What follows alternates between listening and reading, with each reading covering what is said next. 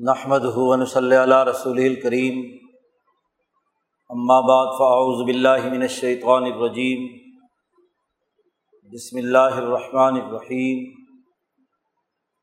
قال اللہ تبارک و تعالی الذي ارسل رسول بالہدا ودین الحق لیظہرہ علی الدین کلہ ولو کرہ المشرکون وقال تعالی وبالحق انزلناه وبالحق نزل وما ارسلناك الا مبشرا ونذيرا. وقال النبي صلى الله عليه وسلم لا يؤمن احدكم حتى اكون احب اليه من والده وولده والناس اجمعين وقال النبي صلى الله عليه وسلم کانت بنو اسرائیل تسوسحم الانبیاء علامہ حلق نبی خلف نبی آخر علالہ نبی آبادی سیقون خلفاء فیق سرون وقال النبی صلی اللہ علیہ وسلم لا تزال قائفت من امتی قائمین علی الحق لا یزرحم من خالفہم۔ او کما قال علیہ الصلاۃ والسلام، صدق اللہ مولان العظیم و صدق رسول النبی الکریم۔ معزز دوستو، یہ رمضان المبارک کا آخری اشرہ اور آخری اشرے کی بھی ستائیسویں رات اور اس رات میں ہم قرآن حکیم تراوی میں تکمیل کرنے کی اس تقریب میں موجود ہیں۔ اور پھر اس موقع پر ہم نے حضرت مفتی صاحب دامت برکاتم العالیہ سے قرآن حکیم کی آخری صورتوں پر تفسیر قرآن حکیم کی سماعت کی ہے۔ یکم رمضان المبارک سے لے کر آج ستائیس تک حضرت مفتی صاحب نے قرآن حکیم کا بنیادی پیغام پوری جامعت کے ساتھ آپ دوستوں کے سامنے رکھا ہے۔ قرآن حکیم کے فہم کا یہ وہ طریقہ ہے جو حضرت الامام شاہ ولی اللہ دہلوی رحمۃ اللہ علیہ کے سلسلہ فکر سے جڑا ہوا ہے۔ اس بر عظیم پاک و ہند میں، قرآن حکیم کے صحیح فہم کا جامع راستہ اور دین کے غلبے کی صحیح سوچ حضرت مجد الفسانی رحمۃ اللہ علیہ اور حضرت الامام شاہ ولی اللہ دہلوی رحمۃ اللہ علیہ کے سلسلہ فکر سے جڑی ہوئی ہے۔ حضرت مجد صاحب رحمۃ اللہ علیہ فرماتے ہیں کہ ہر دور کا ایک رنگ ہوتا ہے، ہر دور کے تقاضے ہوتے ہیں۔ دین اسلام کے غلبے کا ایک رنگ اور تقاضا وہ تھا جو نبی اکرم صلی اللہ علیہ وسلم کے بعد پہلے ہزار سال میں، ہجری ہزار سال میں اس دنیا میں رہا ہے، اس دور کے تقاضوں کے مطابق، اس دور کے محدثین مفصرین فقہا اور علمائے ربانیین نے دین اسلام کا صحیح فہم انسانیت تک منتقل کیا ہے۔ کائنات چونکہ ذات باری تعلیٰ کی تدبیر اور اس کے نظم و نسق کے تحت چل رہی ہے اللہ تبارک و تعالیٰ نے جو نبی آخر الزمان حضرت محمد مصطفیٰ صلی اللہ علیہ وسلم کو اس آخری زمانے میں نبی بنا کر بھیجا ہے، ان کے پیغام کو ہر دور کے رنگ کے مطابق علمائے ربانیین نے انسانیت تک منتقل کرنے کی کوشش کی ہے۔ جس دور کا جو تقاضا تھا، اس تقاضے کی تکمیل کے لیے سلسلہ نبوت تو ختم ہو چکا تھا، لیکن سلسلہ خلافت اور سلسلہ علماء ربانیین اور اولیاء اللہ قیامت تک جاری رہے۔ گا نبی اکرم صلی اللہ علیہ وسلم نے فرمایا کہ لا تزال طائفتم من امتی، ہمیشہ قیامت تک میری امت کی ایک جماعت یہ کام کرتی رہے گی۔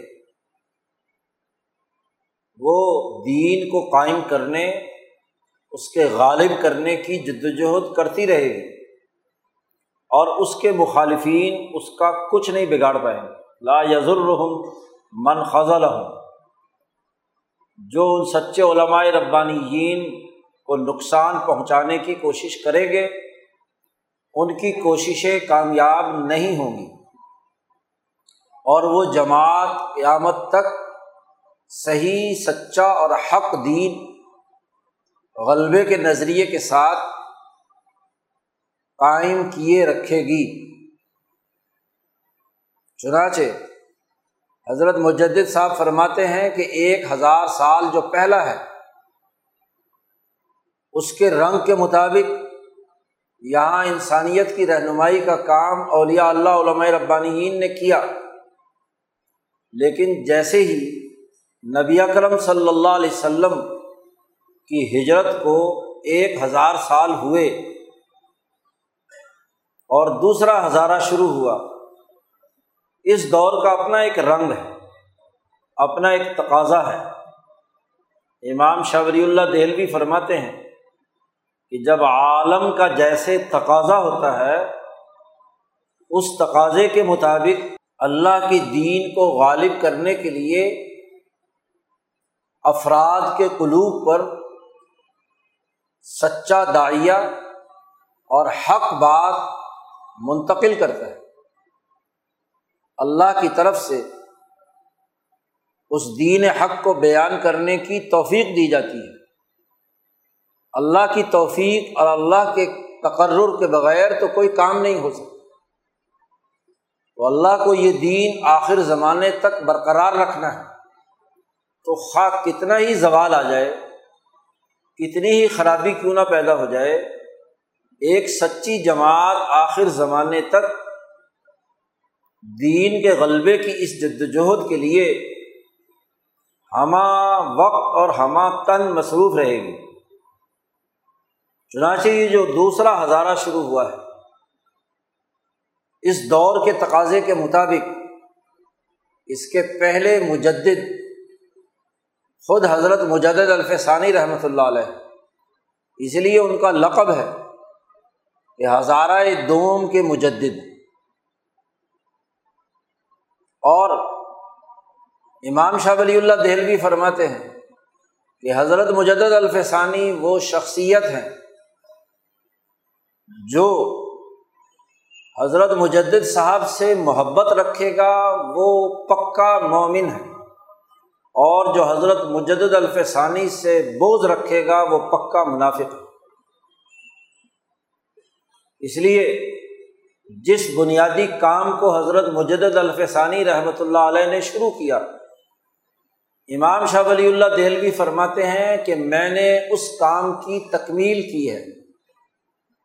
اس کے عقلی، نقلی اور شرعی دلائل، منطقی دلائل میں نے پیش کر دی۔ ان تمام چیزوں کو تفصیل کے ساتھ واضح کر دیا حضرت مجد الف ثانی کی تعلیمات کا خلاصہ تین باتوں میں مضمر ہے۔ امام انقلاب مولانا عبید اللہ سندھی رحمۃ اللہ علیہ فرماتے ہیں کہ مجدد صاحب کی تجدید کا بنیادی کردار تین شعبوں سے وابستہ ہے، جو مجدد صاحب سے پہلے لوگوں نے ان تین دائروں میں اس جامعت کے ساتھ کام نہیں کیا جسے اثر نو حضرت مجدد صاحب نے زندہ کیا۔ اور مجدد صاحب رحمۃ اللہ علیہ کا جو تجدیدی کام ہے وہ شریعت، ایک شعبہ، شریعت میں جو ایک ہزار سالہ دور میں بہت سے غلط فرقے اور گمراہیاں پیدا ہو گئی تھیں، ان سے الگ کر کے خالص شریعت محمدی، کتاب مقدس قرآن حکیم کا خالص پیغام، احادیث نبویہ کا خالص فہم فقہ اور قانون اور شریعت کا صحیح اور صاف ستھرا ضابطۂ حیات اسے انسانیت کے سامنے رکھا اور دوسرے یہ کہ انسانی روحوں کو درست کرنے کا جو طریقت کا سلسلہ نبی اکرم صلی اللہ علیہ وسلم سے چلا تھا، ایک ہزار سالہ دور میں جہاں بہت الاظم اولیاء اللہ علماء ربانیین پیدا ہوئے، وہاں اس حوالے سے جعلی پیر اور جعلی طریقت کے سلسلوں نے ایسا جھاڑ جھنکاڑ پیدا کر دیا، گمراہیوں کے ایسے راستے اختیار کیے کہ نبی کرم صلی اللہ علیہ وسلم کی روحانی تربیت سے متعلق جتنے امور تھے، وہ چھپ کر رہ گئے۔ مجد صاحب رحمۃ اللہ علیہ کی جد وجہد اور کوشش سے خالص اور صاف ستھرا طریقت کا وہ طریقۂ کار، تصوف کا وہ مسلک جو نبی اکرم صلی اللہ علیہ وسلم اور صحابہ سے ہوتا ہوا ہر دور کے مجدین اولیاء اللہ کے قلوب کے ذریعے سے مجد صاحب تک پہنچا تھا، اسے صاف شفاف طور پر انسانیت کے سامنے رکھ دیا۔ یہ دو کام تو پہلے بھی مجد صاحب سے پہلے بھی علماء اور صوفیہ جو اونچے درجے کے لوگ تھے، وہ یہ کام کرتے رہے۔ بالخصوص خود مجد صاحب کے زمانے میں حضرت شیخ عبدالحق محدث دہلوی نے شریعت اور طریقت کے حوالے سے اس میں بہت کچھ کام کیا تھا۔ لیکن تیسرا ایک اہم ترین شعبہ جس میں قدما محققین اور فقہار مفسرین کے بعد عام طور پر علماء نے جسے نظر انداز کیا، صوفیاء نے جس کو نظر انداز کیا، وہ سیاست، دین کی سیاست کا شعبہ تھا۔ سیاست کے بارے میں یہ تصور پیدا ہو گیا کہ چونکہ سیاست دان دنیا دار ہوتا ہے اور سیاست مکر و فریب، دھوکہ دہی، قتل و غارت گری اور دنیا حاصل کرنے کا ذریعہ ہے، لہذا علماء اور صوفیہ کو سیاست میں نہیں پڑھنا چاہیے۔ حضرت مجد الفسانی رحمۃ اللہ علیہ نے اس شعبۂ سیاست میں بھی تجدیدی کردار ادا کیا۔ اور یہ بات واضح کی کہ دین اسلام کی بنیاد جیسے شریعت ہے جو قانون سکھاتی ہے، دین کے احکامات بتلاتی ہے، ایسے ہی انسانی روحوں کے علاج کے لیے صحابہ اور اولیاء اللہ کا وہ روحانی طریقۂ کار احسان حاصل کرنے کا طریقۂ کار بھی لازمی ہے۔ اور ان دونوں کے ساتھ ساتھ جب تک دین کی شریعت کا عملی سیاسی نظام نہ قائم کیا جائے، تو انسانی معاشرہ پایا تکمیل کو نہیں پہنچتا۔ حضرت محمد مصطفیٰ صلی اللہ علیہ وسلم جیسے شارع تھے یعنی شریعت کے احکامات بیان کرنے والے تھے، جیسے آپ ایک روحانی مربی تھے کہ روحوں میں اللہ کی محبت پیدا کرنے والے تھے۔ ایسے ہی نبی کرم صلی اللہ علیہ وسلم ایک بادشاہ اور حکمران بھی تھے۔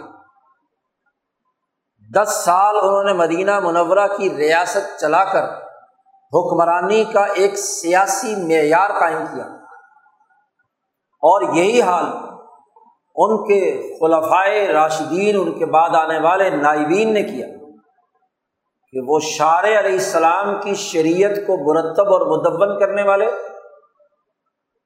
انسانی روحوں کو اپنے نفس قدسی سے منور کرنے والے اور اپنی سیاسی طاقت اور قوت سے فتنہ ارتداد کا مقابلہ کرنے والے کیسر و کسرا کو شکست دینے والے اور دین اسلام کا بین الاقوامی نظام نظام عدالت، نظام سیاست، نظام معیشت نظام سماجیات قائم کرنے والے تھے۔ معاشرت کا نظام بنانے والے تھے۔ تو دین اصل تین بنیادوں پر استوار ہے۔ یہ وہ بنیادی کارنامہ ہے حضرت مجد الفسانی کی تجدید کا۔ حضرت مجد صاحب رحمۃ اللہ علیہ نے تو اپنے مکتوبات میں ان تینوں کو اہمیت کے ساتھ واضح کیا کہ ان تمام شعبوں میں کمال حاصل کیے بغیر دین کا غلبہ نہیں ہو سکتا۔ حضرت مجد الفسانی رحمۃ اللہ علیہ کا دس سو چونتیس ہجری میں انتقال ہو گیا۔ اور گیارہ سو کے بعد، کوئی تقریباً سو سال بعد حضرت الامام شاہ ولی اللہ دہلوی تشریف لاتے ہیں دنیا میں۔ سترہ سو تین میں، گیارہ سو چودہ میں، اور گیارہ سو چھہتر میں دنیا سے تشریف لے جاتے ہیں۔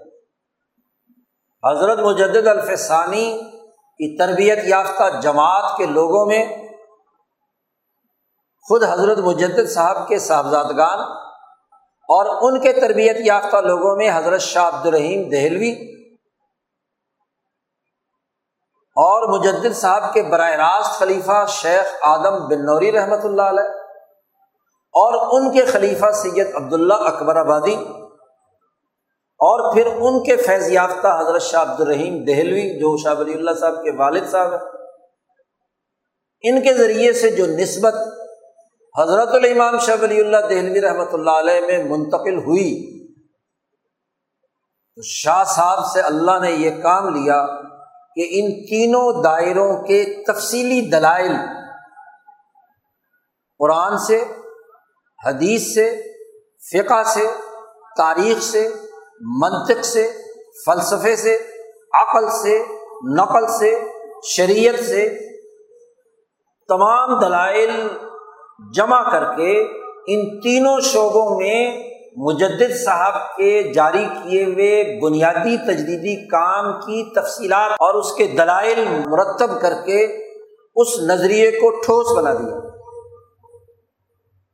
شریعت سے متعلق جتنے امور تھے، ان کی شفافیت کے لیے شاہ صاحب نے مصوع لکھی، قرآن حکیم کا ترجمہ کیا الفوظ القبیر لکھی۔ حجت اللہ البالغ تصنیف فرمائی شریعت کے حوالے سے جتنے ابہامات تھے، جتنے اختلافات تھے، ان تمام کے حل کے لیے اقد الجید لکھی، الانصاف لکھی،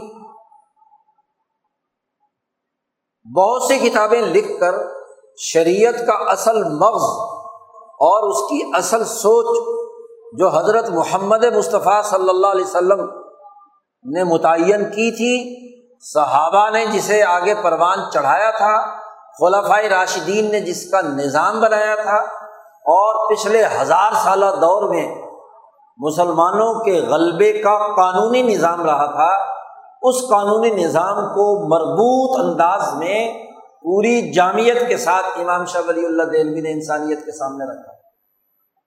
اسی طرح شعبہ طریقت میں حضرت جنید بغدادی سے لے کر حضرت مجد الفسانی رحمۃ اللہ علیہ تک جتنا تجدیدی کام ہوا، اس پورے تصوف اور طریقت کے ذخیرے کا جائزہ لے کر پانچ کتابیں تصوف پر لکھی جس کے ذریعے سے انسانی دلوں کو سیکل کرنے کا ایک نپا نبوی روحانی طریقۂ کار انسانیت کے سامنے آتا ہے۔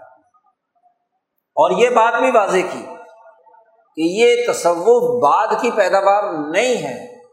یہ نبی اکرم صلی اللہ علیہ وسلم سے صفت احسان صحابہ میں منتقل ہوئی اور صحابہ میں بالخصوص عمر فاروق رضی اللہ تعالیٰ عنہ وہ اس سلسلہ تصوف کے بانی ہے، اس کا پورا تسلسل بیان کیا۔ اور جو تصوف کے بنیادی نکات تھے، وہ عمر فاروق رضی اللہ تعالیٰ عنہ کی تعلیمات کی روشنی میں الگ ایک مستقل رسالے میں مرتب کر کے مدمن کر کے انسانیت کے سامنے رکھ اور اسی طرح نبی اکرم صلی اللہ علیہ وسلم کی جو سیاست نبویہ تھی خلفۂ راشدین کی جو سیاست تھی۔ اس کے لیے امام شاہ ولی اللہ دہلوی نے حجت اللہ میں بھی اجمالی مباحث کی اور پھر علم سیاستی والخلافہ اجالت الخفا ان خلافت الخلفاء میں پیش کی۔ ان کے سیاسی نظریات، سیاسی تشکیلات، سیاست سے متعلق بنیادی نبوی امور، قرآن حکیم کی تعلیمات کا ایک مجموعی گلدستہ امام شاہ ولی اللہ نے دلائل کے انبار لگا کر مجد صاحب کے اس نظریے کو جو دراصل نظریہ نبوی ہے، اسے پیش کیا۔ یہ وہ ولی اللہ فکر ہے کہ اگر یہ سمجھدار پڑھے لکھے لوگوں کو سمجھ میں آ جائے تو دین کا ایک جامع فہم اور شعور سامنے آتا ہے۔ قرآن حکیم کی آیات سمجھ میں آتی ہے احادیث نبویہ کا صحیح فہم پیدا ہوتا ہے۔ فقہا کے فقہی جزیوں کی اصل اور بنیاد سمجھ میں آتی ہے۔ صوفیہ کے طریقوں کے تجدیدی کردار کا پتہ چلتا ہے۔ ان کے بتلائے ہوئے معمولات، اوراد، وظائف، دلوں کے امراض کے علاج کرنے کے طور طریقے اپنی اصل شکل میں سمجھ میں آتے ہیں۔ امام شاہ ولی اللہ فرماتے ہیں کہ یوں تو ایک آدمی کسی تجربے کی بنیاد پر کچھ چیزوں سے واقف ہو جاتا ہے۔ جیسے ایک پنساری کو یہ پتہ چل جاتا ہے کہ فلاں دوائی فلاں کام میں استعمال میں آتی لیکن وہ اس کا اندازہ ہوتا ہے۔ لیکن وہ آدمی جو ایک طبیب اور حکیم ہے جس کے سامنے انسانی جسم کی پوری جسمانی ساخت، اس کی فزیالوجی اس کے سامنے ہے۔ اسی طرح اس کے سامنے ادویات کی پہچان اور ان ادویات میں سے کون سی دوائی کتنی ڈوز کے ساتھ کس مرض میں انسانی جسم میں انجیکٹ کی جائے تو وہ مرض دور ہو جائے۔ اس کے لیے ایک ڈاکٹر کی ضرورت ہوتی ہے، ایک طبیب کی ضرورت ہوتی ہے، ایک حکیم کی ضرورت ہوتی ہے۔ ایک بیچارہ ڈسپینسر جو ہے، ایک بیچارہ کمپاؤڈر جو ہے، وہ تو دیکھا دیکھی دو چار گولیاں، دو چار دوائیاں ملا کر، پڑیا بنا کر حلق میں ڈال دے گا، کوئی تو کام کرے گی۔ لیکن ایک سمجھدار ڈاکٹر اور ایک سمجھدار طبیب جب اسے انسانی جسم کی ساخ کا پتہ ہے اور دوائیوں کی تاثیرات کا پتہ ہے، اور وہ تاثیرات کس مقدار میں کیا کام کرتی ہیں، انسانی جسم پر اس کا کیا اثر مرتب ہوتا ہے، وہی صحیح علاج کر پائے گا۔ امام شاہ ولی اللہ دہلوی فرماتے ہیں کہ ہم نے یہ جو دین کی تمام باتیں علم اسرار دین میں پوری جامعت کے ساتھ بیان کی ہیں، یہ اس لیے کہ اس کے ذریعے سے انسان اعلی بجہل بصیرت شعوری بنیادوں پر دین کا ایسا فہم اور سمجھ حاصل کر لے کہ وہ محض تجربے یا بڑی بوڑھیوں کے ٹوٹکے یا کسی کمپاؤڈر کے تجربات کی بنیاد پر دین نہ بتلائے، بلکہ ایک پورے سسٹم کے ساتھ کہ انسانیت کیا ہے، انسانی سماج کے تعلقات کیا ہیں، اس کے سیاسی تعلقات کی نوعیت کیا ہوتی ہے، اس کے معاشی معاملات کیا ہیں، اس کے سماجی تعلقات کس نوعیت کے ہیں، اس کے روحانی امراض کیا ہیں، اس کا قانونی اور شریعت کے حوالے سے کون سے مسائل ہیں، جن کو کس وقت کسے حل کرنا ہے۔ اور پھر ان تمام کا آپس میں ربط کیا ہے؟ شریعت کا، طریقت کا، سیاست کا آپس میں ربط کیا ہے؟ شریعت کا قانون بیان کرنے والا صرف قانون ہی بیان کرتا رہے اور مریض کی روحانی امراض اسے معلوم نہ ہو، اس کے سیاسی امراض معلوم نہ ہوں تو خالی ظاہری قانون کی پابندی اس کے مرض کا علاج نہیں ہو سکتی مریض کسی سیاست کی وجہ سے، ظلم کی سیاست کی وجہ سے، اور اس ظلم کی سیاست کی وجہ سے اس کی روح بھی بیمار ہے، اس کا جسم بھی بیمار ہے۔ اور اس کو آپ قانونی نظام بتلاتے ہیں کہ فلانا وظیفہ پڑھ لو، فلانی صورت اتنی دفعہ پڑھو تو یہ مرض دور ہو جائے گا۔ جی۔ اسی طرح مرض تو سیاست نے پیدا کیا۔ اور آپ نے کہا کہ شریعت کی پابندی کر کے تم نے نماز شری طریقے پر پڑھنی ہے۔ پڑھ لی۔ اب نماز تو کہتی ہے کہ ان سلاتا تنہا الفا شاہ کر لیکن وہ نماز پڑھنے کے باوجود وہ نہ فحاشی سے رک رہا، نہ منکر سے رک رہا ہے۔ اس لیے کہ اس منکر کو اور اس فحاشی کو سیاست پھیلا رہی ہے۔ اچھا شریعت کا پتہ نہیں۔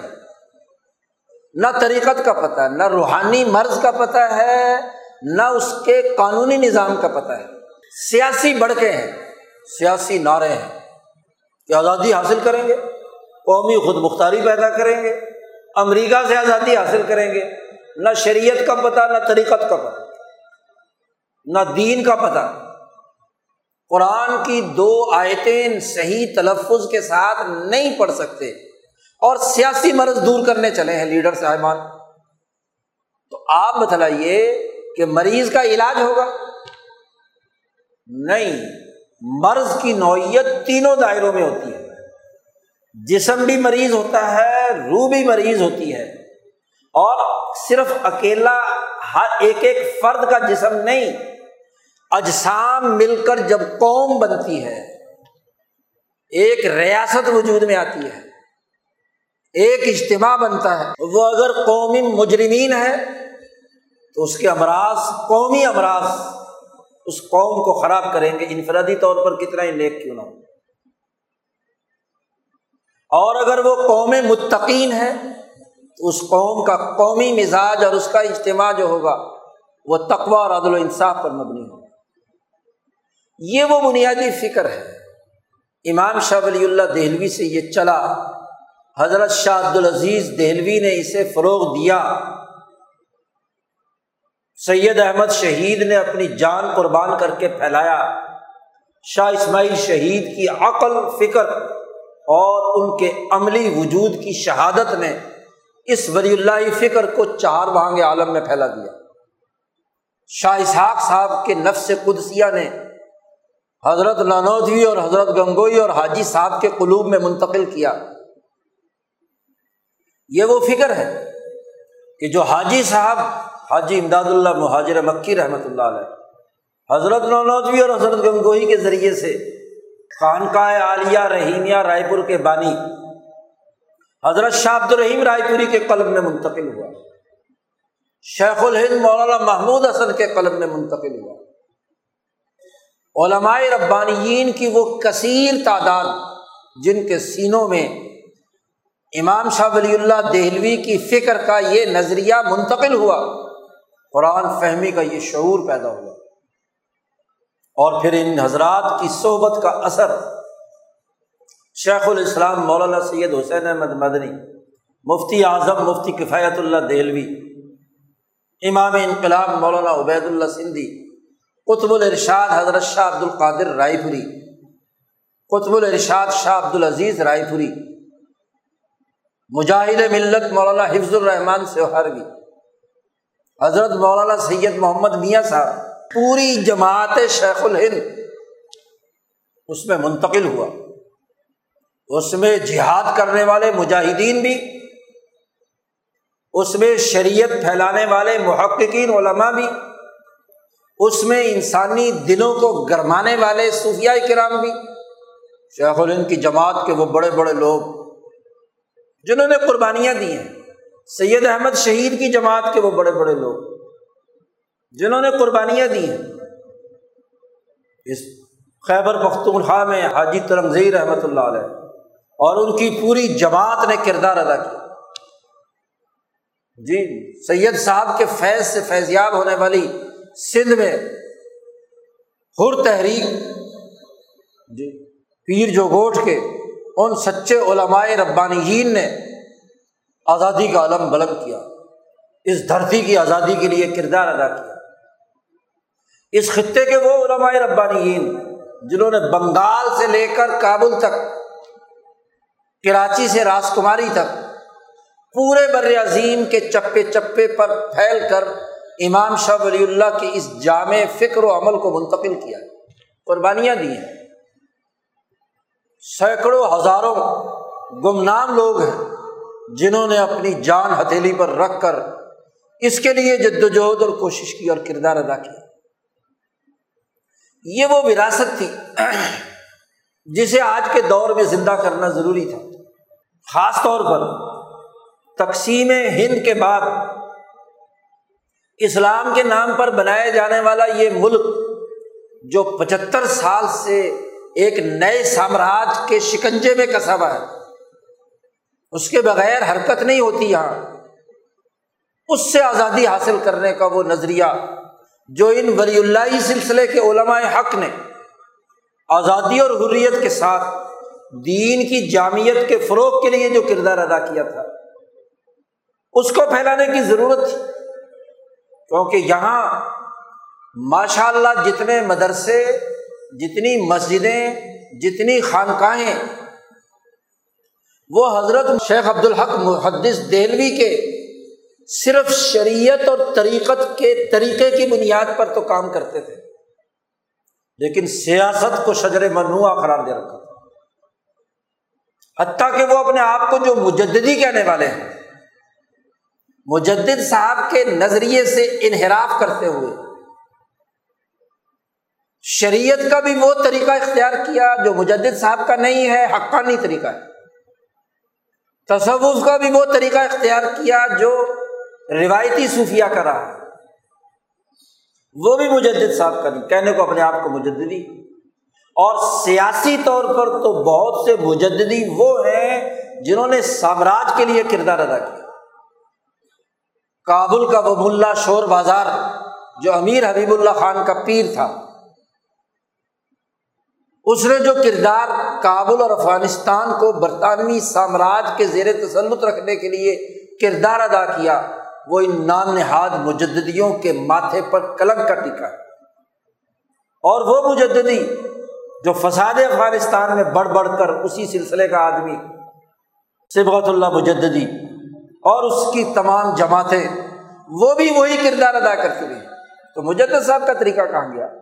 پاکستان میں ضرورت تھی کہ یہ مجددی ولی اللہ طریقہ اپنی اصل ساخت کے ساتھ، اپنی پوری جامعت کے ساتھ زندہ کیا جائے۔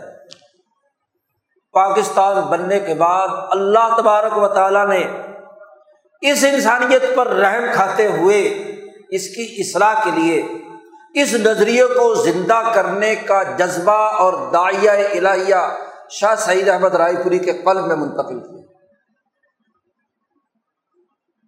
تاکہ شیخ الہند کے مشن کو زندہ کیا جائے۔ تاکہ شاہ عبد الرحیم رائے پوری کے مشن کو زندہ کیا جائے۔ تاکہ مجدد صاحب کے اور شاہ ولی اللہ صاحب کے اس فکر کو زندہ کیا جائے۔ فکر ولی اللہ کے فروغ کا وہ دائیا ان کے قلم میں منتقل ہوا۔ اور اللہ باغ نے ان کو جماعت کے ایسے مخلص حضرات، مفتی صاحب جیسے لوگ مل گئے کہ حضرت نے جب سب سے پہلے حضرت کے دل میں یہ خیال آیا، تو پہلا خط حضرت نے مولانا مفتی سعید الرحمان صاحب کو لکھا انیس سو چوراسی میں، کہ تم جماعت بنانا چاہتے ہو۔ تو جماعت کے لیے اب جس فکر کو سامنے رکھنے کی ضرورت ہے، وہ فکر ولی اللہ ہی اس تناظر میں اگر جدوجہد کرو گے تو کامیاب ہوگے۔ اور سامراجی افکار کا مقابلہ کرنے کا یہی طریقہ کار ہے کہ یہ جو سامراج کے پیدا کیے ہوئے کوئی فکر ہے، مختلف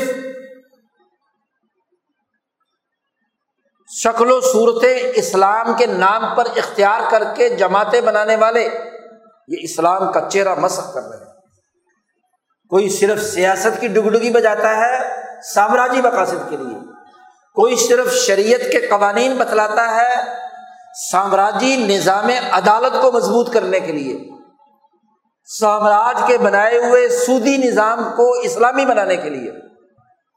کوئی تصوف کی بات کرتا ہے، تعویذ گنڈے دیتا ہے کسی کو وزیر اعظم بننے کے لیے، اس کا توڑ کرنے کا ایک ہی طریقہ ہے کہ حضرت مجد الفسانی کے شروع کیے ہوئے فکر کو، جس کی تکمیل فکر ولی اللہ کی صورت میں امام شاہ ولی اللہ دہلوی نے کی ہے، اسے نوجوانوں کو آگاہ کیا جائے، شعور پیدا کیا جائے، عقل پیدا کی جائے، فہم پیدا کی جائے۔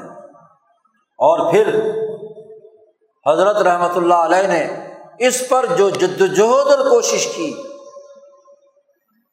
اسی اجتماعیت میں آج ہم بیٹھے ہیں کہ حضرت کے قلب کی تاثیر نے ہم تمام لوگوں کو اپنی طرف کھینچا اور وہ جذبہ، وہ سوچ، وہ فکر جو امام شاہ ولی اللہ دہلوی نے اپنی کتابوں میں منتقل کی تھی، اس کے پڑھنے، پڑھانے، سمجھنے، سمجھانے، اس کی اساس پر قرآن حکیم سمجھنے، احادیث نبویہ سمجھنے طریقت کا صحیح راستہ، سمجھنے کا راستہ اور ایک شار عام ہمارے سامنے کھل گئی۔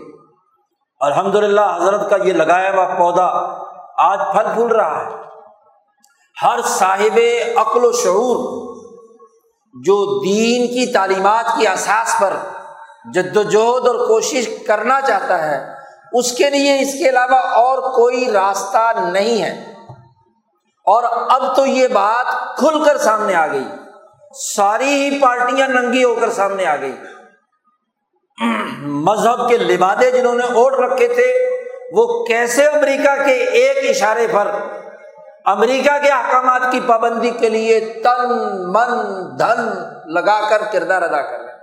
یا تن، من، دھن بنا کر کردار ادا کر رہے ہیں؟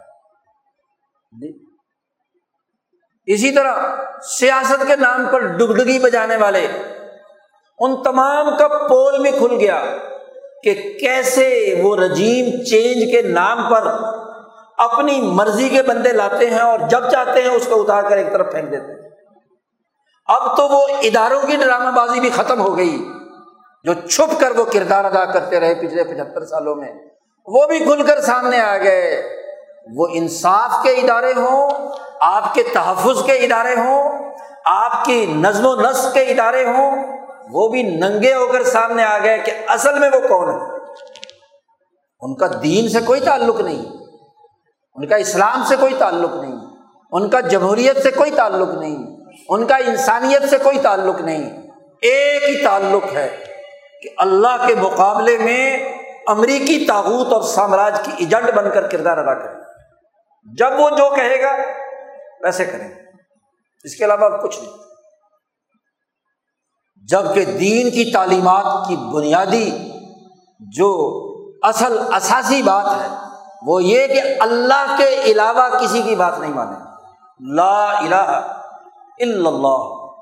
محمد مصطفیٰ صلی اللہ علیہ وسلم کی لائی ہوئی شریعت، آپ صلی اللہ علیہ وسلم کی لایا ہوا احسان اور طریقت کا نظام آپ صلی اللہ علیہ وسلم کا بتلایا ہوا سیاسی طریقۂ کار، اس کے علاوہ ہم کسی کو اتھارٹی نہیں مانتے۔ یہ سامراجی نظام کی غلامی، یہ وہ جرم ہے جو انسانیت کے خلاف بغاوت کے زمرے میں آتا ہے۔ اس بغاوت کا مقابلہ کرنے کا ایک ہی راستہ ہے۔ وہ امام شاہ ولی اللہ دہلوی سے لے کر شیخ الہند مولانا محمود حسن تک، امام انقلاب مولانا عبید اللہ سندھی تک۔ شیخ الاسلام مولانا سید حسین احمد بدنی تک، حضرت شاہ عبد الرحیم رائے پوری سے لے کر حضرت شاہ سعید احمد رائے پوری تک کہ اس فکر و نظریے کی اساس پر اپنا شعور بلند کیا جائے۔ اور یہ شعور عقلی طور پر بھی ہو، قلبی طور پر بھی ہو اور عملی طور پر بھی ہو۔ یہ وہ بنیادی پیغام ہے، یہ وہ انداز و اسلوب ہے، قرآن فہمی کا۔ اور آپ نے ان ستائیس دنوں میں حضرت مفتی صاحب کی زبان سے جو قرآن حکیم کی تفسیر سنی ہے، اس کا بنیادی مغز یہی ہے۔ بنیادی پیغام یہ ہے کہ قرآن حکیم جس انقلابی شعور کو منتقل کرتا ہے، انسانی سماج کی بہتری کا جو راستہ بتلاتا ہے، عقل و شعور اور فہم و بصیرت کی بنیاد پر آگے بڑھنے کا راستہ بتلاتا ہے، وہ کیا ہے؟ اب ضرورت اس بات کی ہے۔ معزز دوستوں کہ یہ جو ستائیس دن کی محنت ہے، یہ رائے گاہ نہیں جانی چاہیے۔ یہ نہیں کہ ایک کان سے سنی اور دوسرے کان سے نکال دی۔ اس کو سننی نہیں کہتے۔ سننی اسے کہتے ہیں جو اہل سنت ول جماعت ایک تو یہ کہ سنت نبوی کے طریقۂ کار کے مطابق وہ کردار ادا کرے۔ دوسرا جماعتی زندگی اختیار کرے انفرادیت سے نکلے تنظیمی زندگی ہونی چاہیے۔ فرد قائم، ربط ملت سے ہے، تنہا کچھ نہیں۔ اس کی اجتماعیت برقرار ہونی چاہیے۔ جب تک یہ دونوں چیزیں نہیں ہوں گی، سنت اور جماعت، نبوی طریقۂ کار اور نبوی طریقۂ کار پر اجتماعیت کی تشکیل، اس کے بغیر کامیابی نہیں ہو تو یہ جو کچھ ہم نے سنا ہے، قرآن حکیم کا فہم حاصل کیا ہے، اس کو، اس طریقۂ کار کو، اس سنت اللہ کو جو قرآن بار بار بیان کرتا رہا امبیا کے واقعات کے ضمن میں، اس سنت اللہ کا شعور حاصل کرے کما حق جیسا کہ اس کا شعور حاصل کرنے کی ضرورت، ہماری عقل بڑھنی چاہیے، ہمارا جذبہ بڑھنا چاہیے۔ اس منحج کو سمجھنے کی ضرورت ہے۔ اور دوسری بات یہ کہ اس منحج کو خالی سمجھ لینا کافی نہیں ہے، بلکہ اس سنت اللہ کو سمجھنے کے بعد اس پر جماعت تشکیل دینا، منظم ہونا، اجتماعی طاقت بنانا، ایک ڈسپلن کے ذریعے سے آگے بڑھنا، اجتماعیت بنانے کی جدوجہد کوشش کرنا، یہ دوسرا بڑا اہم کام ہے۔ سب سے بڑی غفلت یہ ہوتی ہے کہ یا تو سنت اللہ سمجھ نہیں آتی اور اگر وہ سمجھ میں آ جائے تو جماعت نہیں ہوتی یا خالی جماعت ہوتی ہے، سنت اللہ نہیں ہوتی، سنت سامراج ہوتی ہے۔ نام اس کا کچھ ہی رکھو۔ اور یا سنت اللہ ہوتی ہے، لیکن جماعت نہیں ہوتی۔ اکیلا ایک بندہ وہی من مانا شو کرتا ہے۔ وہی گرو گھنٹال بنا ہوا ہوتا ہے۔ وہی خود ہی اپنے آپ کو اپنے آپ کو مجدد بنا کر بیٹھ جاتا ہے۔ اور پھر ذلو ازلو کا کردار ادا کرتا ہے۔ جماعت ہونی چاہیے۔ دونوں چیزیں لازمی ہیں تو وہ دراصل سننی ہے۔ وہ دراصل کیا ہے؟ نبی کرم صلی اللہ علیہ وسلم کی سنت پر عمل کرنے والا ہے۔ آج ہمیں یہ عمل زندہ کرنا ہے۔ اور یہاں سے ہم جائیں تو یہ عزم اور ارادہ کر کے جائیں۔ کہ ہم نے جو کچھ سنا، سمجھا، یہاں رہ کر جو اجتماعی معمولات کو دیکھا، ذکر اذکار کو دیکھا، ہم نے ملفوظات بزرگوں کے سنے، ہم نے تفسیر سنی، ہم نے علم السیاستی والخلافہ کی باتیں، شاہ ولی اللہ کی زبانی سنی، ان کو ہوش سے اپنے گوشت میں داخل کریں اور شعور کو بلند کریں۔ اور جا کر اس پیغام کو جماعتی نظم و نسق کے ساتھ پھیلانے کے لیے کردار ادا کریں، تب تو ہمارا یہ وصولی کا سلسلہ ہوگا اور اصولی طور پر درست ہوگا۔ اور اگر ایسا نہیں تو بس آئے اور چلے گئے اور وقت ہم نے بیکار ضائع کر دیا تو یہ درست نہیں۔ اللہ تعالیٰ ہمیں قرآن حکیم کا سچا فہم نصیب فرمائے۔